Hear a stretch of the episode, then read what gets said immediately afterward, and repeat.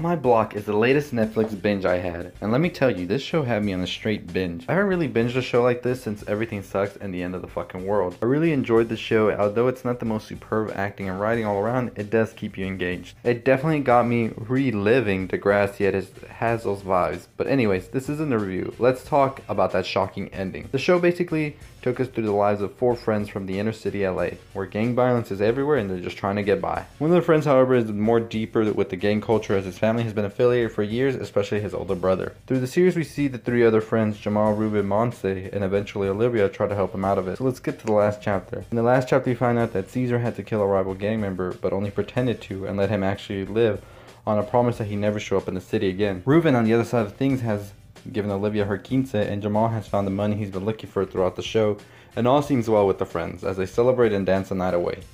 Well, no. The rival member never ran away and shows up at the party to shoot Cesar, but accidentally shoots Ruben and Olivia, and they both collapse trying to catch their breath, and the ambulances come to take them. We see Jamal in the end shot with a bag of money, unaware of what just happened, go in the direction of the party. So is Ruben and Olivia dead?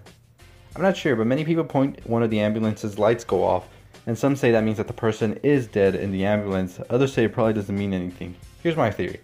I believe that Ruben will survive, but I'm not too sure about Olivia. It seems the way it was edited, as soon as her breathing stopped and wasn't heard anymore, that the ambulance lights went off and sound. In the show, I would want for season 2 to have these two survive, but it seems that the show is showing the consequences of violence, so that's why I feel one of them will die. If they do end up surviving, however, there's still what happens with the money that Jamal found? Will he use that towards his friends? And their medical expenses? Will he tell her off the bat, or will he hold this secret? Also, what will Cesar's next move be, knowing how close he was to both Ruben and Olivia? Will he retaliate? And what will the gang's reaction be, having known that Cesar lied to them and all his actions he caused? I believe this will lead on a darker path for season 2 and also his brother and the friends as a whole. The show really reeled me in in the final episodes and now I'm just waiting for the second season to be greenlit. In the end, I think that the show was meant to keep us on our feet thinking something might happen to Cesar but completely shocked us by the end when it was the ones around him who actually suffered. I do hope that we get to see all five friends in season 2 trying to cope and move on from this atrocity. What do you think though? Will Ruben and Olivia survive or will one of them succumb to the violence. What will happen to the money, and where is Cesar in season two? Let me know in the comments below. I'd like to know.